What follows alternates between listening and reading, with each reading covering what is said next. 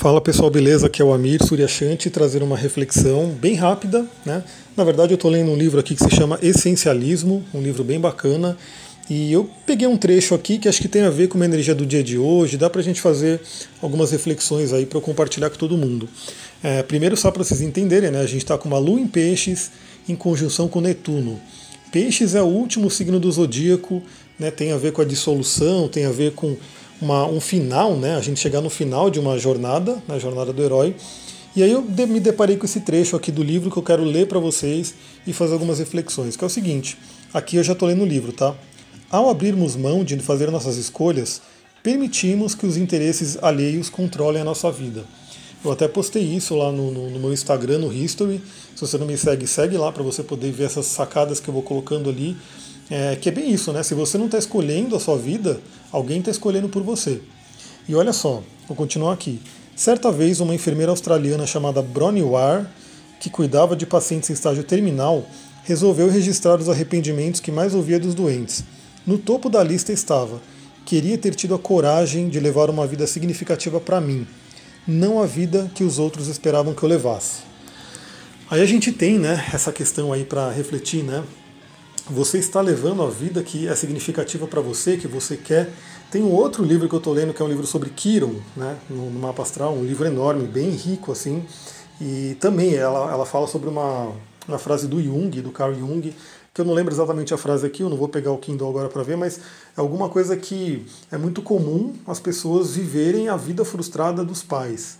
Então, assim, o pai a mãe, ou a mãe queria ter tido tal vida, não conseguiu, se frustrou e de repente projeta essa vida nos filhos. É, isso é só um exemplo, né? Mas aí fica aí a pergunta: se você está vivendo a sua vida ou se você está vivendo a vida que seu pai e sua mãe escolheu, se você está vivendo a vida que, sei lá, de repente a sociedade no todo escolheu, dado questão de propaganda na TV, de, sei lá, aquilo que dá dinheiro, aquilo que não dá. Pensa nisso né? porque como essa enfermeira fez essa pesquisa, quando chegar no final da vida, o que você, você vai olhar para trás e vai perguntar: será que eu vivi a minha vida? Será que eu vivi o que eu queria? Ou será que eu simplesmente fui vivendo a vida dos outros, né? vivendo uma vida que não era aquela que eu queria? E quando né, um doente terminal chega no fim da vida, ele não tem muito o que fazer, né? Aí ele vai ter que esperar uma próxima encarnação para ver se de repente vive a própria vida. Então, dica agora, sintonize com sua alma, procure entender o que, que a sua alma resolveu fazer aqui nessa vida. Né? E tem um termômetro muito bom para isso, né? para você saber se você está indo para o caminho certo ou não, que é a alegria, a felicidade. Né?